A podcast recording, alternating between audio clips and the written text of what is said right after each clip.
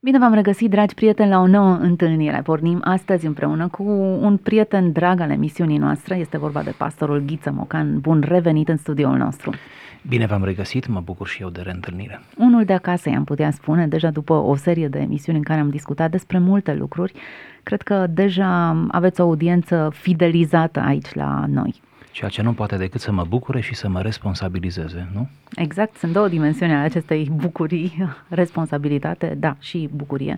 Discutăm astăzi despre relații, într-un context în care trebuie să recunoaștem că relațiile sunt un, uh, un domeniu important din viața noastră. Suntem ființe relaționale, am fost creați cu această nevoie, însetați suntem de relații și um, se pare că toate lucrurile în domeniul tehnicii evoluează atât de mult tocmai să ne faciliteze acest domeniu al relațiilor. O punte a suspinelor, am putea spune. Cu cât suntem mai tehnologizați, cu atât parcă deprindem mai greu și mai puțin această artă a comunicării și a stabilirii unor relații profunde care să ne împlinească. Iată un paradox al modernității, nu-i așa? Suntem în posesia unor instrumente să discutăm despre aceste rețele de socializare, despre internet în principiu, ca fiind niște pârghii pe care le avem la dispoziție, unor accesorii, avem acum niște unelte oarecum pe care nu le-am, nu le-au avut înaintașii noștri, dar paradoxal, în loc să ne apropiem, parcă ne înstrăinăm, sau cel puțin riscăm să avem relații uh, deformate, trunchiate, reducționiste într-un fel, reduse doar la un uh, spațiu uneori exclusiv virtual, să ne uh, placă asta și să credem că numai atât este sau cam atât am putea să, uh, să experimentăm. Ca să fim mai cu picioarele pe pământ, aș pleca de la o premiză foarte populară în privința discuției noastre, anume despre acea zicală a românului că neamurile ți le dă Dumnezeu, prietenii ți faci tu. În fond și într-o parte și în alta e vorba de relații. Încerc prin asta să arăt cât de complexă este această discuție despre relații. În unele dintre ele, în primele, cădem pur și simplu, pentru că nu alegem familia în care să ne naștem, nu ne o alegem, trebuie să ne relaționăm cu familia pur și simplu, suntem acolo și ne trezim acolo și să învățăm să, măcar să avem relații suportabile unii cu ceilalți, dar în zona cealaltă a străinilor care ne pot deveni prieteni sau dușmani sau uh, indiferenți sau o sumedenie de atitudini, acolo deja avem o putere mai mare de alegere.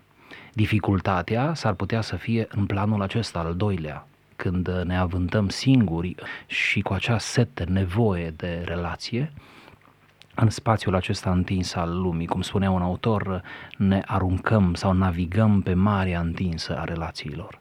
Iar lucrul acesta îl facem de îndată ce mergem la școală, apoi intrăm într-un serviciu, uh, în societate, la biserică chiar, în toate contextele noastre oarecum sociale.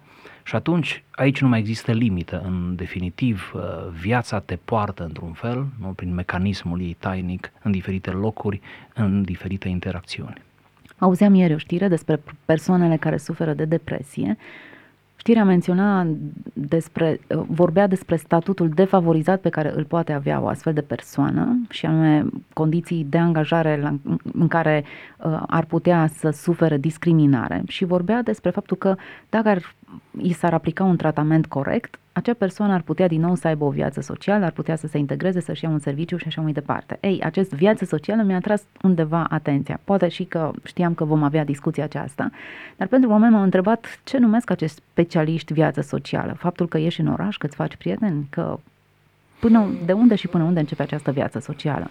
Termenul, mă gândesc, e foarte elastic. Aproape că poți să înțelegi orice prin viață socială dar îndrăznesc să afirm, să cred că acești specialiști se referă la o anumită interacțiune destul de superficială, dar totuși care să fie constantă în viața unui om, adică ocazii în care omul acesta să cunoască persoane noi, dar să și întrețină relații cu persoane deja cunoscute. Cât de profund se ajunge în aceste relații, mă refer ce subiecte se abordează, ce simțăminte, ce transfer de stări se produce între cei uh, implicați. Asta nu știu dacă se referă la viață socială, ceea ce mi se pare prea general și prea superficial. Aici deja avansăm poate spre discuția de amiciție și chiar de prietenie. unde lucrurile stau mult mai adânc, mult mai complex, mult mai profund. Pentru că, să fim realiști, din marea masă de oameni pe care îi cunoaștem, numai câțiva se califică să ne fie prieteni, așa cum noi ne calificăm de asemenea să fim prieteni numai pentru câțiva din lumea aceasta.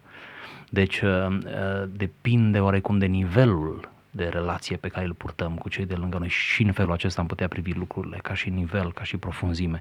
Cineva explica relațiile de tip uh, dermic și epidermic, adică există relații de suprafață, iar majoritatea oamenilor care intrăm în contact, mai ales în societatea noastră care e atât de globalizată într-un fel, și când spun intrăm în contact, nu neapărat numai fizic, prin proximitate, ci și virtual, avem relații de superficiale, avem relații de suprafață, într-un fel, utilitare uneori. Dar nu toți sunt așa. Câțiva dintre ei, întotdeauna în minoritate, se bucură în ochii noștri de o altă apreciere, de o altă înțelegere și față de ei ne deschidem. Bună oară ca să rămânem și în spațiul acesta virtual, există mulți cărora le scriem un e-mail, dar utilitar, avem ceva de rezolvat împreună, suntem implicați într-un, într-un proiect și le scriem, nu? Le scriem. Sunt momente însă în care scrii cuiva nu pentru că ai ceva de făcut împreună cu el, ci pur și simplu scrii că te-ai gândit la el și vrei să-i transmiți un gând. Da. E bine, e mailul al doilea dovedește un alt tip de relație și un alt tip de apreciere. Primul e-mail este utilitar, al doilea este prietenos, prietenesc, este într-un fel uh, un transfer de stări sufletești. Am prieteni care îmi scriu uneori, uh, îmi scriu, deci suntem departe unii de alții fizic, îmi scriu și atât de bine îmi scriu, atât de bine mi se potrivește. Deși noi nu ne-am văzut de, poate de ani buni, dar ei îmi scriu. Pentru că mă simt într-un anumit fel și eu le scriu lor și uneori avem e mail profetice, așa ne spunem între noi. Uh, deși uh, știm totuși atât de puține detalii concrete unul despre altul la ora, uh, la ora actuală. Iată forța unei prietenii, care poate răzbi chiar și în mediul virtual, ca să nu demonizăm mediul acesta, pentru că e o realitate, realitatea virtuală cu care trebuie să ne obișnuim, pe care trebuie să o îmblânzim, de care trebuie să avem grijă, de care trebuie să ne ferim uneori, dar în orice caz nu putem renunța la ea, nu, face, nu putem face abstracție de această realitate. Noi trăim deja în două realități. Obiectivul nu ar fi să reducem sau să minimalizăm mediul virtual, ci să-l abordăm corect. Cineva spunea, discutăm despre orice, mai puțin despre lucrurile care ne interesează cu adevărat. Lucrul acesta se poate aplica oricărui tip de discuție, fie în mediul virtual, fie discuție față în față. Problema este altundeva. Dacă ne gândim la nevoia noastră adâncă de a comunica lucruri esențiale și incapacitatea noastră de a ajunge acolo, ne aflăm într-o stare de conflict, nu caut rețete, dar hmm. totuși mă gândesc cum am putea să soluționăm această stare conflictuală. Păi, în primul rând, cred că e important uh, partenerul de discuție sau cei cu care intrăm în contact. Hai să împărțim lucrurile măcar în două. Întotdeauna în comunicare și în relații există o fază de tatonare în care ne tatonăm unul pe celălalt. Asta nu e declarat în text. Nu o punem în cuvinte. Vezi că te tatonezi, vezi că te... Dar există un mod de a ne cântări primordial la început unul pe celălalt. De ce ne cântărim? De ce ne tatonăm?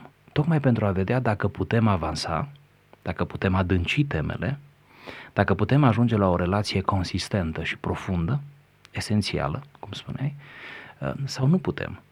N-aș vrea să fim însă apocaliptici, dramatici. Nu vom putea cu toți să ajungem la același nivel de comunicare din vari motive pentru că uneori nu ne potrivim, nu avem subiecte comune, avem temperamente poate atât de diferite, preocupări atât de diferite. Mai poate intra în, în joc aici preconcepțiile de anumite tipuri, suspiciuni și așa mai departe, lipsa timpului, faptul că avem o viață destul de fragmentată. Deci pot fi cauze obiective și subiective. În orice caz, concluzia este aceasta, cu unii nu reușim dar dintre aceștia, cu unii reușim să mergem mai departe și cumva aici vrem să ajungem cu discuția. Să ajungem la subiecte esențiale. Ce ar însemna? Hai să încercăm să definim subiecte esențiale. Păi, în primul rând, ar fi subiecte legate de viață, de viața propriu-zisă a fiecăruia dintre noi, de hobby-uri, de mici uh, plăceri ale vieții. Am Acestea întâlnit... sunt subiecte esențiale? Da, cred că sunt esențiale. Iată, le încadrez acolo. Deci când spun viață, eu spun, poate poate hai să punem în viață, să punem munca, da, la viață, și să punem hobby-ul imediat sau felul de a-ți petrece timpul liber. că să te ferească Dumnezeu de prieteni care nu mai muncesc. Aceia nu pot să aibă prietenii, aceia sunt în, în sindromul fratelui mai mare din pilda fiului risipitor, care avea iedul acolo și avea o întreagă bogăție și avea prieteni, dar n-avea, spune, nu mi-a dat un ied ca să mă bucur cu, cu prietenii mei. De parcă a te bucura cu prietenii ar trebui să fie până la urmă și asta în fișa postului. Și tata trebuia să spună ia un ied. El putea oricând să ia un ied. Nu? Ce paroxism. Deci uh, muncă și hobby-uri și modul de a-ți petrece, să spunem așa, timpul liber, de a te recrea, nu? Avem nevoie de a ne recrea, nu? Într-un fel. Da, interesant. Ca să ne jucăm cu termenul. Așa. Esențial ar fi discuții despre viață. Apoi, tot esențial ar fi, de exemplu, întrebări existențiale, întrebări de tipul, întrebări grele, cele mai grele, de fapt. Cu ce scop suntem noi pe aici, nu? pe lumea asta? Cum îți vezi viața în următorii cinci ani? Unele sunt deja stereotipii. Dar asta nu le rezolvă, nu le fac mai simple. Ce plan ai pentru anul care vine? Unde mergi în vacanță? Sau ce, ce proiect ai pentru viață? Nu? Ce, ce, ce crezi în relația cu părinții sau cu cei apropiați, nu? Ție, da, întrebări existențiale. Cum te implici în suferința lumii, de exemplu, nu? Uh, cum îți aduce aportul. Iarăși, în, tot în zona aceasta a, a subiectelor esențiale este subiectul spiritual. Nu l-am pus intenționat pe primul loc, ele pot fi clasate, ele merg toate în același timp, de fapt, dacă merg. Dar nu l-am pus intenționat ca nu cineva să creadă că bate monedă pe asta, dar uh, viața sufletului, spiritualitatea, sensul acesta, este un subiect esențial. Uh, mă gândesc că dacă oameni cu teamă de Dumnezeu se întâlnesc și se împrietenesc, inevitabil vor fi curioși să vadă cum se roagă celălalt, în sensul cum aplică el disciplina rugăciunii, cum citește el în Biblie, ce autor citește, ce cărți citește. Deci nici nu-mi imaginez o relație adâncă fără a se ajunge la asemenea subiecte. Cum e la voi la biserică? Păi la noi e așa, la noi să vezi cum e, e altfel. Ce interesant, ce diferiți suntem și totuși ne putem înțelege. Mă gândesc că undeva în zona aceasta, trebui să ajungem cu subiectele esențiale și apoi, din timp în timp, din când situația o cere, fiecare să poată să coboară în chestiuni mai personale și să aibă loc confesiuni între ei. Mă gândesc că ăsta e punctul culminant a unei relații de prietenie reușite. Să putem să ne confesăm unul altuia fără teama de a fi divulgați sau de a fi judecați. Mi se pare că ne întoarcem cumva la replica pe care a spus-o acel cineva pe care l-am citat puțin mai devreme. Vorbim despre orice mai puțin despre lucrurile care ne interesează, ne preocupă cu adevărat. Dacă răsturnăm această afirmație, în sens invers, ar suna convorbirile sau comunicarea autentică cuprinde exact lucrurile care ne interesează cu adevărat. Dacă nu poți vorbi despre lucrurile care te preocupă, la care te oprești să te gândești când ești singur, n-ai ajuns la o comunicare autentică. Da, putem spune asta. Dar comunicarea autentică este o țintă mereu, este un, o culme pe care încercăm să ajungem. Nu întotdeauna reușim să ajungem, pentru că există excese în problema comunicării și a relației. Există extreme, veșnic cele două extreme ale fiecărui fenomen, nu? Există extreme pe care ar fi bine poate să le punctăm. Bună oară, există oameni printre noi, semeni de noștri, care uh, suferă de una dintre extreme, care este acea tendință constantă de retragere. Ei devin ursuzi, devin uh, inadaptați la un moment dat. Unii dintre ei chiar există și, și o, o boală sau un sindrom în psihologie, care spune o formă de handicap social. Recent am auzit despre handicapul social, nici nu m-am gândit că există un handicap social, credeam că este numai handicap fizic. Dar se pare că se extinde termenul și în spațiul social, adică un, un om, o persoană care nu se poate adapta în, în social, în societate. Nu în mulțimi mari, dar nu poate purta relații consistente sau de lungă durată. Nu se poate implica. Deci iată un viciu al relației, nu o boală, o extremă. Acum, unii sunt mai introvertiți de felul lor și au această tendință să spună așa la purtător, ține oarecum de temperamentul lor și de mediul în care s-au format.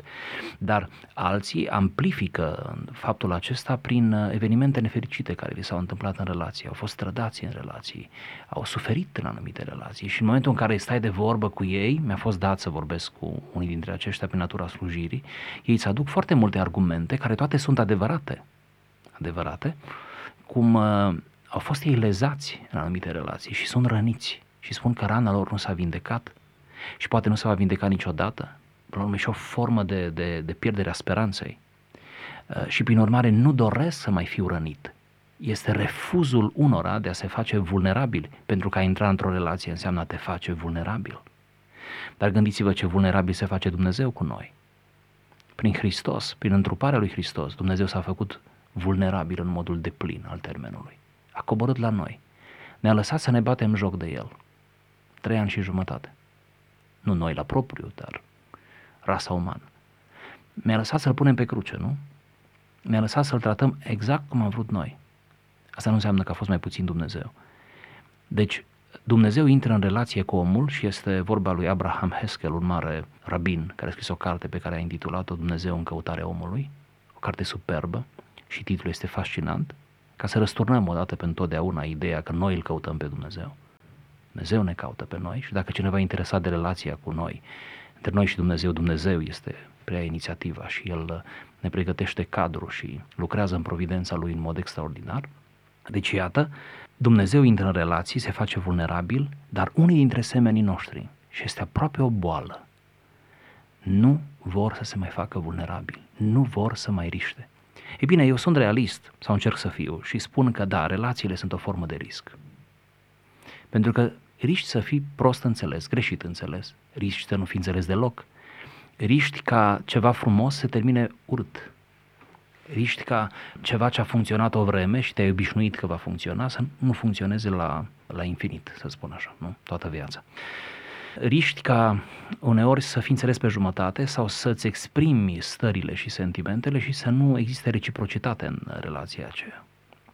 Riști să te trezești că numai tu ai vrut să fii prietenul cuiva, în vreme ce acel cineva n-a vrut să fie neapărat prietenul tău, a înțeles altfel sau înțelege altfel conceptul uh, de prietenie. Dar e un risc care merită asumat.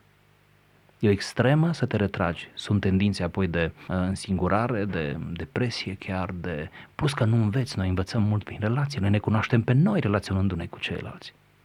Poți să-ți faci impresii greșite despre tine însuți dacă ești în această extremă. Poți crede că nu ești bun de nimic, ceea ce este o exagerare, sau că ești mai bun decât toți, ceea ce este o altă exagerare. Să nu uităm de faptul că fiecare dintre noi resimțim nevoia de a ne retrage în anumite momente. Mântuitorul însuși o făcea. La un moment dat închidea ușa după el, în sens metaforic, se ducea undeva în pustie și petrecea timp singur. Acea nevoie de a te retrage este o nevoie legitimă până la urma urmei. Bine punctat, să facem diferența între singurătate și solitudine. Mă bucur că mi-a oferit această ocazie să fac această diferență. Singurătatea e una, solitudinea e alta. Singurătatea este o boală, este o, o dramă, pe care unii semeni de noștri o trăiesc și o trăiesc în mod conștient, se autoflagelează cu ea, o trăiesc uneori cu aroganță. Solitudinea este o binecuvântare. Solitudinea este acea decizie deliberată, conștientă, orientată spre ceva, spre ceva mai înalt decât tine însuți, cum ar fi devoțiunea, nu? relația cu Dumnezeu, cum ar fi uh, nu numai devoțiunea, cum ar fi lectura unei cărți bune sau uh, vizionarea unui film care merită uh, vizionat, ieșirea poate într-un, în natură, nu? Cum ar fi un alt hobby care nu implică prea mulți spectatori sau nu știu, prea multă lume în, în preajma. Deci toate acestea înseamnă solitudine. Toate acestea vin pe fondul unor relații sănătoase. Orice om are nevoie de momente de solitudine, nu poți să trăiești în mijlocul uh, prieteniilor și a relațiilor și a oamenilor tot timpul, dar nu e voie așa ceva, nu e voie. Deci iată, dar în solitudine, ca să spunem până la capăt, uh, vei resimți nevoia de a te întoarce înapoi. Și e bine să ai unde să te întorci, înseamnă că ai relații deja care funcționează, te întorci înapoi în acele relații. Deci mereu să facem diferența aceasta. Nu vreau să fiu un singuratic, dar îmi respect dreptul la solitudine.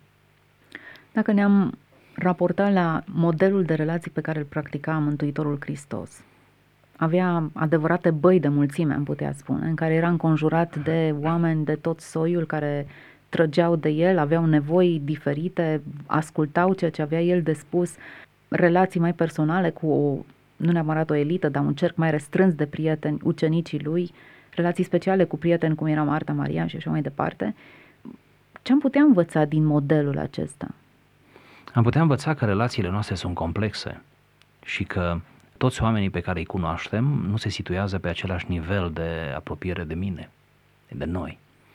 Am putea învăța că uh, trebuie să lăsăm această complexitate și să nu ne omogenizăm prietenii, să-i omogenizăm pe toți, să-i punem în aceeași oală, să nu-i confundăm pe unii cu alții. Niciodată Hristos, foarte bun exemplu, nu cred că și-a confundat ucenicii cu noroadele. Niciodată.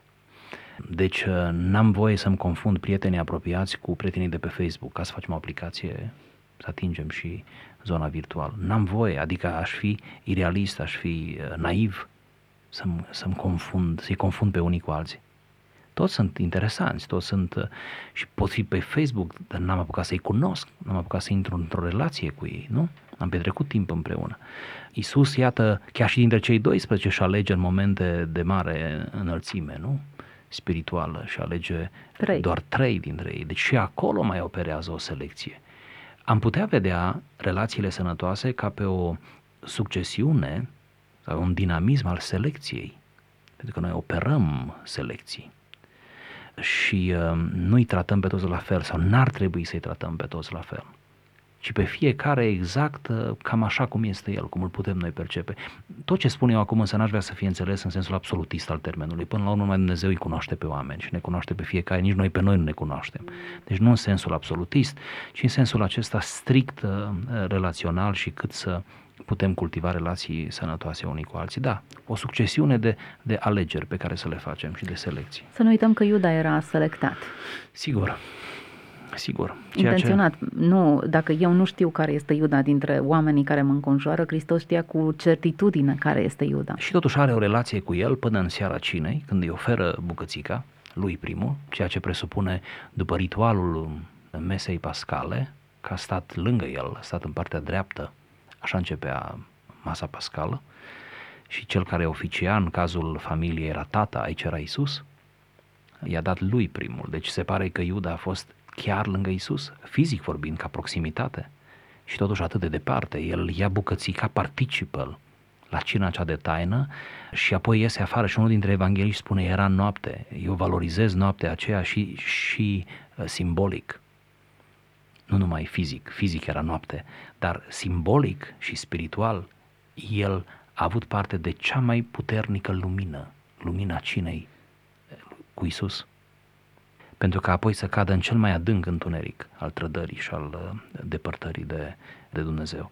Numai Isus a putut să facă asta pentru că a fost Dumnezeu. Să-l lase în preajmă pe cel despre care știa ce are în gând și ce urmează să comită, nu? și să-l lase în preajmă. Noi avem un avantaj și Dumnezeu nu a pus asupra noastră greutăți atât de mari pentru că suntem abia oameni, abia creaturi. Noi nu știm. Noi trebuie să ne dovedească cineva că este un trădător ca după aceea să știm că e trădător. Prin urmare, putem să plecăm de la prezumția de nevinovăție. Deci, iată, iată, apropo de prima extremă, oarecum suntem încă acolo, unii nu dau credit altora pentru relații, tocmai ca să nu se comporte rău cu ei, să fie trădați și așa mai departe. Mă rog, ce au mai pățit ei cândva, măcar că mecanismul trebuie să fie invers, să dăm credit oamenilor, să dăm credit, să ne riscăm într-un fel. Hristos a riscat într-un fel, nu? cunoscând despre ce e vorba și l-a lăsat în preajmă și l-a tolerat și i-a dat șanse după șanse ca să-și reconstituie poziția, să spun așa, și atitudinea inimii, nu? Dar, iată, lucrurile au condus într-acolo. Identificăm în Iuda un model greșit de a folosi relațiile. L-a văzut pe Hristos în diverse momente, putea să aibă alte opțiuni. Totuși a ales cum a ales. Nu vreau să comentez uh, faptul că era fiul predestinat să fie fiul pierzării. Poate că asta ar necesita o altă discuție ci aș vrea să mă opresc la o modalitate greșită de a aborda relațiile. Dacă tendința de a ne izola este o extremă, tendința de a le aborda într-un mod eronat, de a abuza de ele, ar putea fi o altă extremă. Sigur. Vreau să am o remarcă legată de Iuda și apoi revenim la extrema cealaltă a abuzului, a oarecum relațiilor posesive. Eu cred că Iuda a fost un mare consumator. El a consumat resurse, imagine, a consumat mâncare înmulțită de Isus. Nu. El a știut să speculeze toată acea relație cu Isus într-un mod extrem de profitabil. Nu moral, dar profitabil. Trebuia să se nască el. în secolul nostru. Exact. În secolul nostru ar fi fost un erou într-un fel. A știut să profite. El a fost un mare consumator, un mare consumator, de o abilitate extraordinară. A avut uh, aplecări uh, foarte practice, a fost un pragmatic, a fost un postmodern, așa într-un anumit fel al termenului. A fost un om care a știut să vadă resursele, nu? să vadă pierderi, potențiale pierderi. Sunt episoade în Evanghelie care descriu care descriu asta. Deci iată-l, dar el a fost în fond uh, un singuratic. El a fost el și gândurile lui, pentru că nu poți să fii rău și în același timp să fii parte dintr-o echipă bună sau cum să spun. Sau poți să fii, dar numai formal, numai formal. Tu nu ești cu toată inima acolo. Să fim realiști. Iuda l-a vândut pe Isus mult înainte de a-l vinde în mod efectiv.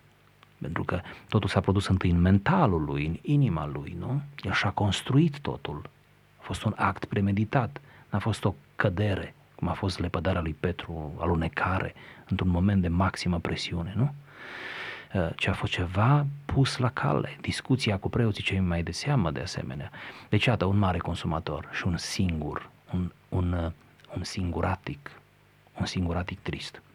A doua extremă, cum deja o menționați, este să te duci spre oameni cu prea mare viteză și aproape intimidant, și să ai relații abuzive cu semenii, care să intri cu, hai să spunem, cu bocanci în sufletul oamenilor, să consideri că e de drept să, e dreptul tău sau, mă rog, e normal să fie așa, în vreme ce oamenii au multe sensibilități, de la o generație la alta, părerea mea e că oamenii sunt mult mai sensibili mai ales în planul acesta afectiv și mai suspicios și mai mă uit la copiii mei, mă uit la tinerii de azi, la adolescenți care își pun mult mai multe întrebări decât ne puneam noi la vârsta lor, bine și din cauza că ei trăiesc într-o altă generație și ei trăiesc în perioada cea mai informată a lumii, nu a istoriei lumii, într-un fel, dar cam la asta se rezumă această a doua extremă. Să te duci spre oameni și să ai relații compromise din start ca atitudine să uh, fii posesiv, uneori să fii manipulativ și prin relațiile pe care le ai să-ți manipulezi semenii, poate chiar familia. De obicei, cei apropiați cad sub, uh, sub loviturile acestor extreme, nu? Sau le văd mai bine. Să-ți manipulezi familia, semenii, să nu-i respecti pe ceilalți, să nu respecti dreptul la intimitate, dreptul la tăcere uneori, dreptul la, la a fi așa cum sunt ei, de fapt a încerca să-i schimbi pe toți, să-i faci după chipul și asemănarea ta, uitând de fapt că noi toți ar trebui să ne conformăm altui chip și asemănări decât noi înșine. Nu suntem noi modelul, niciodată. Deci o altă extremă.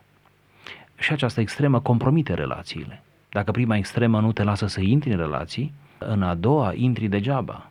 În sensul că nu rezistă relațiile în timp, în sensul că îți vei schimba mereu prietenii și companionii, pentru că fiecare are, are pragul lui de rezistență și la un moment dat uh, unii cedează mai repede, alții mai târziu și tu ai relații mereu instabile.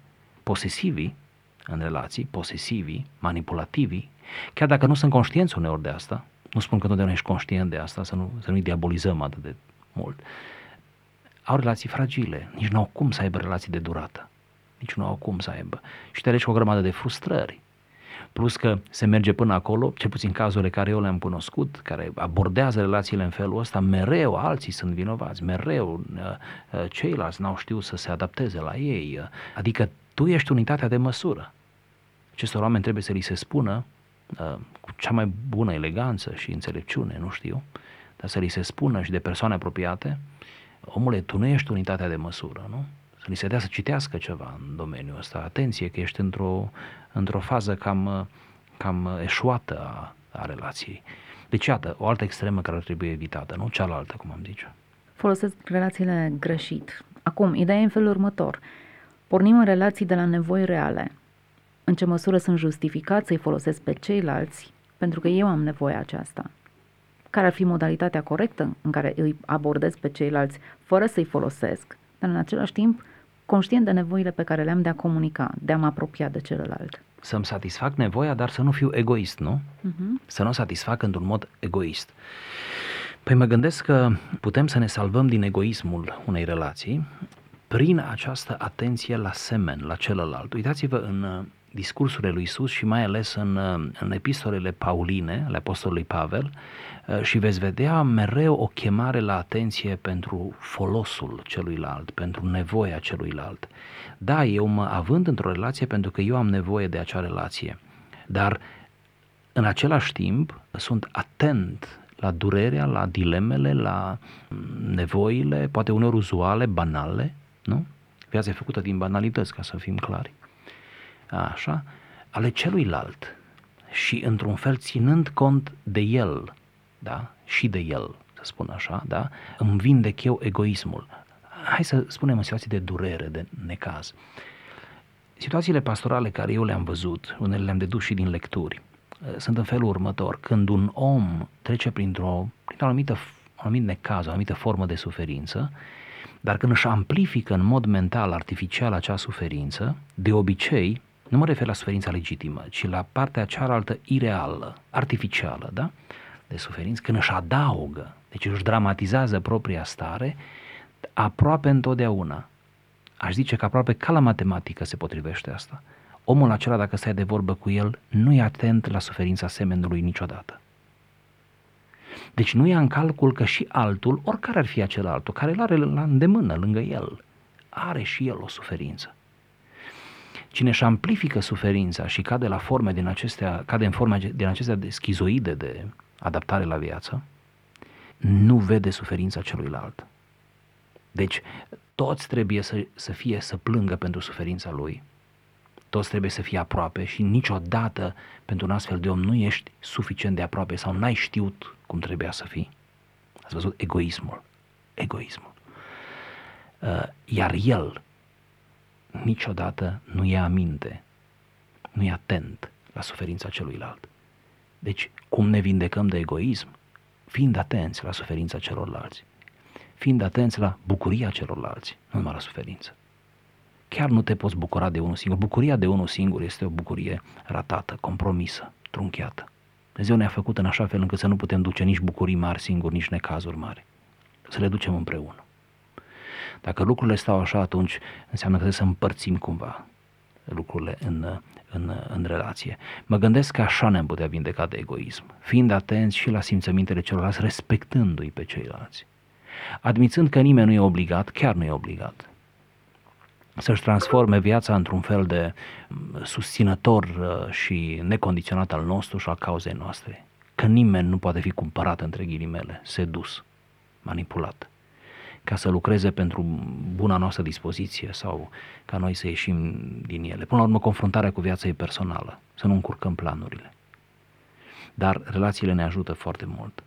Da? Am o nevoie și celălalt are o nevoie, bun, ne întâlnim două nevoi de fapt. Da? Eu propun împreună. să discutăm despre această întâlnire undeva la mijloc, într-o emisiune următoare. Ne aflăm la finalul acestei discuții în care am abordat câteva extreme, modalități greșite de a, de a privi relațiile.